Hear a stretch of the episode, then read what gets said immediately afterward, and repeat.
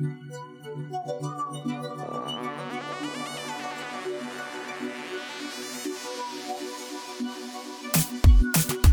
to another episode of B School, a living case study in aligned action. I'm your host, Taylor Elyse Morrison, speaker, facilitator, and founder of Inner Workout. B School is a personal development podcast for collective change. So join me in becoming a student of yourself and the world around you. Let's get studying. Hey there, welcome back to another episode of B School. I'm so glad that you have decided to spend some time with me. Before we get into this week's episode, I want to take a moment to shout out one of my favorite jewelry brands, Mejuri. I've never been someone who wears a ton of jewelry, and that's why I really love Mejuri. Super simple, super high quality pieces that make a statement but aren't too over the top. If you are interested in checking out Mejuri jewelry, you can head to taylorelyse.com slash Mejuri and you'll get a little discount on your purchase. Okay, let's get into today's show. I'm so, so excited to be able to share this episode with you. We're talking about five ways to change your relationship to email. And the reason I'm excited to share this with you is because I didn't really ever think that I could, in good faith, do an episode about this. I've talked about ways that I've tried to manage my relationship with email in the past, but this is the best place I've ever been with email, and I'm really proud of it. And I'd love to help other people start to navigate their own relationship to email as well. So, where do we start? I have been addicted to email for a long time, and it started really innocently, as a lot of things do. It started with just a sense of excitement and anticipation. I, for a long time, was in a season of life where I was looking forward to different opportunities coming through. So, going as far back as college, and you're applying to all these internships or fellowships or whatever, and I'd want to check my email to see did this company get back to me? Did the recruiter get back to me? Did they decide who they're giving this award to? And I would check my email and get excited. And then that went through to searching for jobs. And then when back in the day I had my lifestyle blog and I was pitching certain things, just email became this kind of portal to opportunity. And so I would check it a fair amount because who knew what could be there when I opened my email. As I started to get more into the workplace, that started to change. So email started to become this distraction in disguise for me.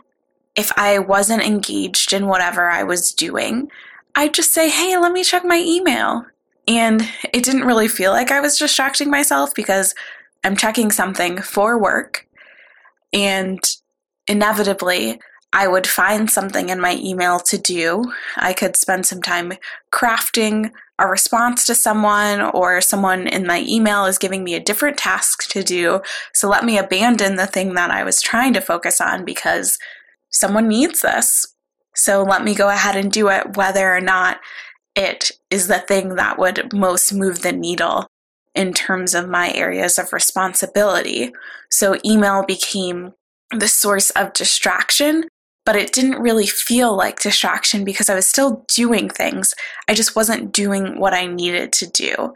And I noticed this particularly crop up for me when I was starting to get into something and feel like, oh, I'm going to have to put some brain power into this. I'm going to have to put some effort. And I don't feel like doing that effort right now. So let me check my email. Let me find something lower stakes to do especially now, I get a good amount of emails. And one of the clients that I work with, I have a separate email for them. So there are just a plethora of email inboxes that I can go to for a distraction. And so that can become really detrimental for me to have email as this dressed up distraction and to go down rabbit holes in someone's pitching me something or offering me an opportunity and then I can say, okay, well, let me research, let me do my due diligence. What if I did this instead? What if I said no to them, but I pitched this opportunity? And next thing you know, it's two hours later And I maybe have responded to that original email and definitely haven't gotten done the things that I had on my get to do list. And so I knew that something had to give. I also noticed that my relationship to email was just taking me away from being present in my life. And it was really easy for me to excuse it because I own a business. And what if someone is emailing me something and it's urgent and I miss out on it? But really, the thing that I was missing out on was my life and time with my family and time with my husband. So it's taken me a really long time to get here. I've had a lot of stops and starts, but I do feel like my relationship to email is in a really good place. And so I want to share five things that you can do to start to transform your relationship to email. And y'all know that I keep it really honest with you. I still notice, even with some of the measures that I have in place, that I still have this tick that when something gets hard, I will go to the window that my email is in, even though now I can't check anything. But I still am unlearning that tendency I'm having to replace it with a desire to lean in or be curious or to understand what resource I might need in order to address the task that's in front of me that I'm trying to disengage from. So, yeah, it's not perfect, but it's a lot better. And I know that a lot of folks feel really tied to their inboxes. And I just don't want that for anyone. Like, this podcast is about personal development for collective change. And when I think about the kind of world that I want to live in, I don't want it to be a world where people feel really tied to their inboxes, a world where people are missing out on in person interactions and meaningful work in favor of like a little ding that's going off on their phone or on their desktop. So let's chat about five ways to change your relationship to email. And if you've got things that have worked for you, you can always share them, send me a DM or an email. We can all learn and grow together. Okay, so the first one delete email from your phone. This sounds crazy, and I have, I said, this has been a years in the making journey for me. I've deleted email from my phone and then added it back and then deleted it again now I don't have any email app on my phone. And it sounds crazy at first, especially if you're someone who's so used to checking your email all the time. But nine times out of 10, you really don't need email on your phone. You don't. I promise you, because I haven't had it on my phone for a while and I'm still here to tell this story to you. If it makes you feel a little bit better, know that you can always log into your browser if you absolutely need to get something from your email. But the fact that, and I always, if I have to log in, I log in on an incognito window so that every single time I will have to log in separately. And I can't tell you the last time that I've had to log in via browser. So it's, again, it's really not that necessary but you do have that backup. And for me, like I said, it was a stop and start where I deleted the Gmail app from my phone and then I added it back on because I was just using it in my browser so much. That was before I started doing it in the incognito window, that it was basically like I had email on my phone, but a less functional version of email. So why not add the app back on?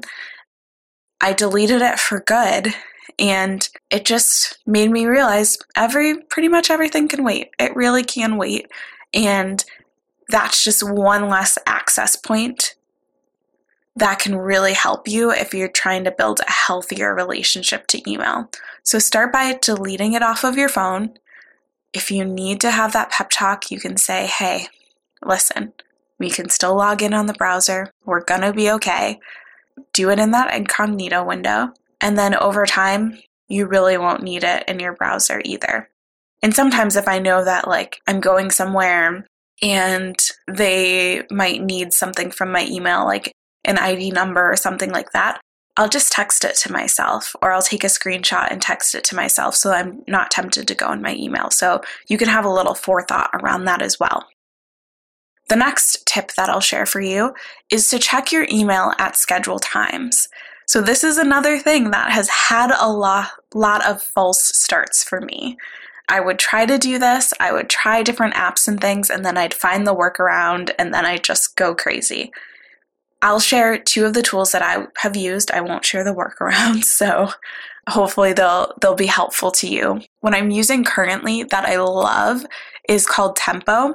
It's only on Mac, I believe, and it only connects to Gmail right now. So, specific situation, but I like it a lot because I use G Suite for business and I have a Mac. So, what I like about Tempo is you can schedule. So, I get my email at 9 a.m., 1 p.m., 5 p.m., and 8 p.m. And I can mark certain threads as VIP. So, if I do know that something is really important, that'll pop up for me and it'll give me a little notification, but everything else can wait till those times. Before I was using Tempo, I used Inbox When Ready, another Gmail add on. Tempo has its own interface that I really like, that's really minimalist and sleek. Inbox When Ready is within Gmail, and you can say, like, I can only check my email five times a day. And then after that, it'll give you a little delay where you have to wait 15 seconds and be like, yes, I do really want to check this thing. So I also think that can batch send you emails at certain times, kind of like Tempo, but that was really helpful to me because I don't always have the best willpower. So anytime that I can use a program that will help me set good habits, that's been really successful for me. So I've liked both of these two because I don't have to have the willpower to not check my email from 9 a.m. to 1 p.m. I just know I can't check it until that time. And now it's weird to me. I've had some times where I've had to look up something specifically. I've been looking for an attachment.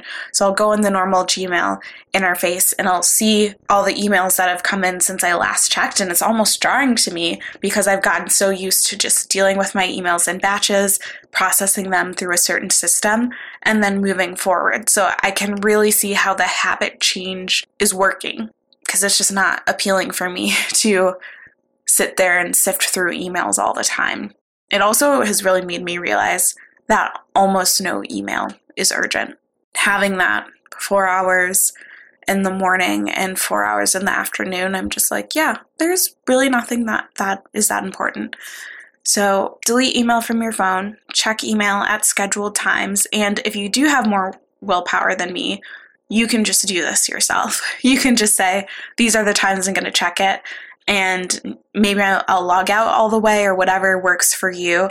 I just personally need that external support because I like to find ways around things, even if it's not helpful for me in the long term. Tip number three make your emails matter. So, this is probably the one that I am still working on the most. And it's just all about making sure that there's less back and forth. Like, if I'm only going to be reading and responding to emails at certain times, then it makes more sense that I want my emails to pack a punch. So if I'm trying to schedule a meeting saying, these are the days that I'm available, these are the times that I'm available, what works for me. Or if someone responds and says, I'm available in this window, instead of emailing back, okay, what about this time? I just send a meeting invite. And then if it doesn't work for them, they can say, hey, can we push this back a half an hour? I know that was in my window, but I had a meeting pop up. So making sure that I'm sending suggested times, also that I can have like a clear call to action. So I'm asking if you will participate in this. I want to know your feedback on this, and you can put that feedback here so that when I'm getting an email and engaging in a, a conversation that I'm getting the information that I need to do something with it instead of just all of these short back and forths that are clogging up my inbox for no reason. So, this I'm not always perfect at. Sometimes I do more back and forth than I would like to, but I'm I'm really trying on this because we all want less in emails in our inbox, right? And this is one way to do it. Just be clearer and more direct in your email communication. Tip number four automate to make emails less necessary. So, part of the reason that I feel like I'm in a really good place with email right now is because I've started to automate more things, and I just had a big project finally get 100% automated after several months. And I realized that I would use certain emails as an excuse. Like, oh, I have to check my email because if someone orders this, then I'm going to have to respond. So I just need to check it all the time so that I don't miss anything. Well, if there is an automation that can handle whatever task that I would need to do, then I'm less tied to my inbox personally. So Zapier is my best digital friend, and having tasks that maybe I would have had to respond to personally just get automated and happen. And at the end of every week or month, I can see a report on it. Makes life a lot easier and it eliminates that excuse of, oh, I have to check because if this happens, then I have to do this. See if there's a way, there's a, a technology or a system that you can use to make more, to make less of those if this, then that situations with your email. Because, like I said, I would say, I need to check this thing. And so that would get me into my inbox. And then inevitably, there'd be five other emails that would pull me away. So the thing that was pulling me to my inbox and making me check it all the time didn't actually come true. But then here I am, five emails deep, working on something completely unrelated. And it just makes me feel better too, knowing that the highest priority things will get taken care of, and a lot of times they don't need my direct input in them. I will also say that I hired someone to help me. She does a lot of amazing things, but part of what she helps me do is look for high priority emails in in Inner Workout's inbox. So now that's not a task that I have to have, but this whole conversation around email has made me realize that most of it really isn't that important. And I've been thinking maybe there'll be an episode on this later on about how we as a collective can just set new norms around email because I think a lot of workplaces and a lot of companies have set this expectation for instantaneous service, which just puts us all in a weird place. And unless someone's like sick or dying or something like that, we probably don't need instantaneous service. And how might we reset our expectations to align with that truth? So that's a whole other thing that I'm thinking about. But yes, automation and some good old people power to make emails less necessary and also to make sure that someone can handle the emails that maybe are necessary. The last tip that I'll say is provide access outside of email. So, another reason why I feel comfortable not checking my email as often as I used to is because I know that the right people have access to me when they need it. And so I don't have to see email as the end all and be all. For example, like if, well, in Tempo, I mentioned there's threads. So there's the VIP thread. I know that whatever threads I mark as important, if there's a response to that, I'll see it. I can respond sooner rather than later because I've defined for myself that that's important instead of just sifting through my emails, seeing all these things, getting stressed out, and having to, in the midst of that stress and those emotions, figure out what to do. So I like having tempo, being able to mark conversations as important and have those get filtered up more quickly. Then the other thing is having people say, hey, if you really need me, send me a text. If you really need me, you can send me a direct message on Slack. Whatever that is, where this is a high priority situation, and then making sure that you define what a high priority situation is. But yeah, I know that if there's an urgent question, people have access to me in that way. And it's intentional who has that kind of access and it's limited. So I'm not just telling anyone who emails me that they can reach out to me on those channels, but the right people can. So those are the ways that I've changed my relationship to email. Getting it off of my phone, which was hard but has made a huge difference. Checking email at scheduled times. It helps you process the email, but like I said, it's such a mindset shift. You just realize, oh, yeah, pretty much everything can wait. Make my emails matter. So when I am sending an email, I am asking for the information that I need to be able to decisively and effectively respond to the next email that they send me. Use automation to make emails less necessary. Notice when you're getting caught up in those excuses. I have to check this because then I have to check that. And then I have to do this. See if there's a way that you can provide some support within that.